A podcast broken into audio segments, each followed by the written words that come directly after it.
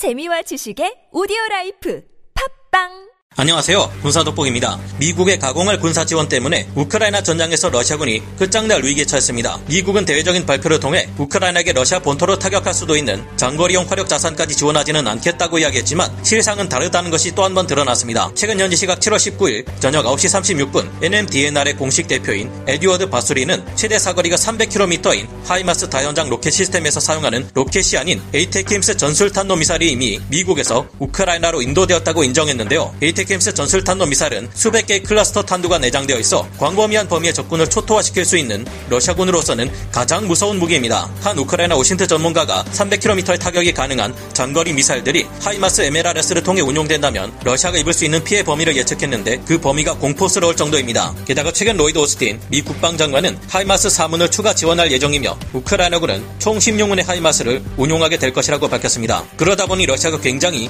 격앙된 반응을 보이며 이 전쟁을 확전시키기 겠다는 메시지를 전한 바 있습니다. 이제까지 특수군사작전이었던 이 전쟁을 전면전으로 확대하고 300만 명 이상의 동원이 가능한 총동원령을 선포하겠다고 공언하고 있는 것이나 다름없는데요. 뿐만 아니라 미국의 에이브릴 헤인즈 국가정보국 국장은 현지 시각 6월 29일 블라디미르 푸틴 러시아 대통령이 여전히 우크라이나 영토 대부분을 차지하고 싶어하며 전쟁이 장기화될 것이라 예측했습니다. 그러나 이 같은 푸틴의 바람은 그저 이뤄지기 어려운 환상일 뿐인데요. 그 이유가 무엇인지 서방에서 얼마나 어마어마한 무기 지원이 이뤄질지 알아보겠습니다. 전문가는 아니지만 해당 분야의 정보를 조사 정리했습니다. 본의 아니게 틀린 부분이 있을 수 있다는 점 양해해 주시면 감사하겠습니다. 7월 15일 결국 우크라이나 국방장관 올렉시 레즈니코우는 미국으로부터 M14 하이마스 다연장 로켓에서 사용할 수 있는 300km의 탄두를 지원받는다고 밝혔습니다. 하이마스에서 사용할 수 있는 사거리 300km의 탄두라면 의심의 여지 없이 227kg의 탄두를 사용하는 길이 4m, 중량 1670kg의 에이테킴스 전술 탄도 미사일인데요. 이 같은 에이테킴스 전술 탄도 미사일은 우크라이나의 추가 하이마스가 지원됨과 동시에 이루어질 것이라고 합니다. 이미 9문 정도의 하이마스가 우크라이나 내에서 활약하고 있을 뿐인데도 벌써 러시아군의 탄약고가 너무 많은 타격을 받아 공세가 멈출 지경에 이르렀고 현재 러시아군 포병부대는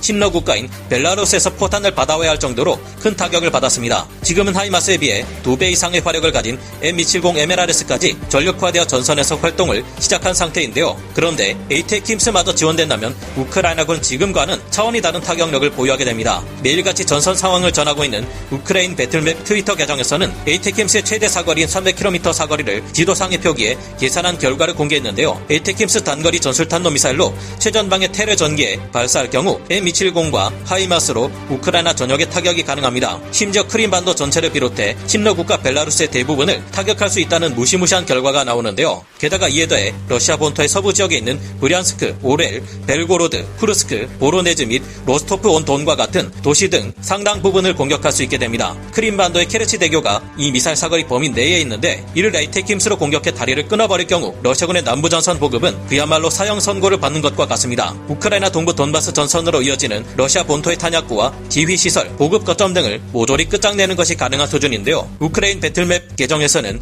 M270 MLRS와 M14 하이마스를 통해 발사되는 에이테킴스 전술탄도 미사일이 우크라이나에 배치될 경우 러시아 탄약고와 군사기지의 폭발은 크림 반도에서 발생할 것이고 크림 대교는 결국 수많은 에이테킴스의 표적이 될 것이라는 분석을 남겼습니다. 사정거리가 300km에 달하는 에이테킴스 미사일은 그동안 우크라이나군이 러시아군의 탄약고를 공격하는 데 사용되어 왔던 GMLRS 로켓탄보다도 훨씬 치명적인 무기로 러시아 본토마저 위험에 빠뜨릴 수 있습니다. 에이테킴스 미사일에는 GPS 수신기 외에도 관성 제어 시스템이 내장되어 있어 만약 러시아군이 GPS 제밍을 통해 우크라이나군의 공격을 무력화하려 해도 관성 제어 시스템으로 대신 유도되어 원하는 목표를 타격할 수 있습니다. 그동안 우크라이나군은 서방에서 지원된 M14 하이마스와 사정거리 80km 이상의 GMLRS 로켓탄을 사용해 신출 귀모라며 러시아 포병이 도저히 대응할 수 없는 거리에서 러시아군의 탄약고를 초토화시키기에 이르렀습니다. 오죽하면 우크라이나 전장의 화재 상황을 알아볼 수 있는 FIRMS 사이트에서도 탄약고가 파괴되어 공세가 불가능해진 러시아군의 상황을 한눈에 알 수 있을 정도가 되었습니다. 이제는 영국의 해외정보국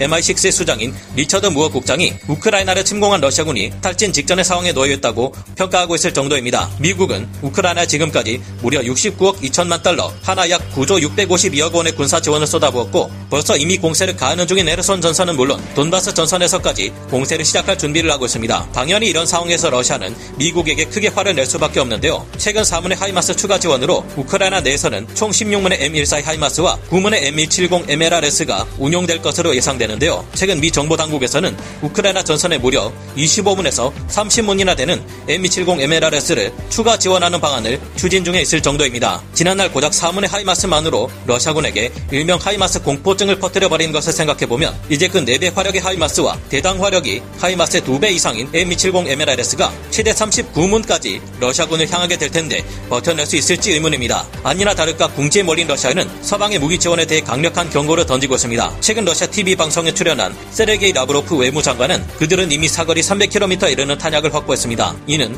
특별 군사작전 범위가 현재보다 더 확대될 수 있다는 걸 의미합니다. 라고 밝혔는데요. 아이러니하게도 러시아군의 전황이 계속 불리해지는데도 불구하고 동원령을 내리지 못했던 것은 러시아군 스스로 이번 전쟁을 특별 군사작전이며 전쟁이 아니라고 선언했기 때문입니다. 전쟁이 아니기에 러시아는 절차를 통해 동원령을 선포할 수도 없고 이 때문에 갈수록 부족해지는 병력을 충원하기 위해 돈바스 지역과 크림반도 등의 우크라이나 점령지에서 강제 징집을 해왔지만 이제는 더 이상 이런 수단도 동원할 수 없는 상태입니다. 그러나 러시아가 불리해질만 하면 동원령, 전면전 이야기를 꺼내는 것은 이렇게 할 경우 300만 명에 달하는 러시아군의 예비군을 활용해 병력 부족 문제를 단숨에 해결할 수 있기 때문인데요. 이와 함께 국내 계엄령을 선포할 수도 있어서 푸틴에게 반기를 드는 러시아 국내의 반정부 운동을 차단하는 것도 가능해집니다. 만약 푸틴이 자신의 정치 생명과 이후를 포기해버리고 전면전을 선포하고 동원령의 계엄령까지 선포한다면 무슨 일이 벌어질까요? 그러나 의외로 러시아 국민들의 큰 반대가 없어서 단기적으로 국가 총동원령을 통해 막대한 병력을 총원한다 해도 그들에게 보급할 물자를 마련하고 징집된 예비군들에게 다시 전투교리를 숙달시키며 현재를 완성시키는 데는 적지 않은 시간이 걸립니다. 기본 훈련만 대충 가르친 후 우크라이나 전쟁에 보냈다가는 수백만에 달하는 러시아 국민들이 독기가 잔뜩 오른 우크라이나군의 무자비한 포병 화력과 갈수록 더 증강되고 현대화되는 군사력 앞에 대포밥이 되어버릴 가능성도 있는데요. 전면전이 선포된다면 러시아군은 시장 물자로 보관 중인 수많은 전차와 장갑차, 야포로 동원해 다시금 침공을 감행하겠지만 우크라이나의 전력을 현재 기준에서만 생각하면 안 될 겁니다.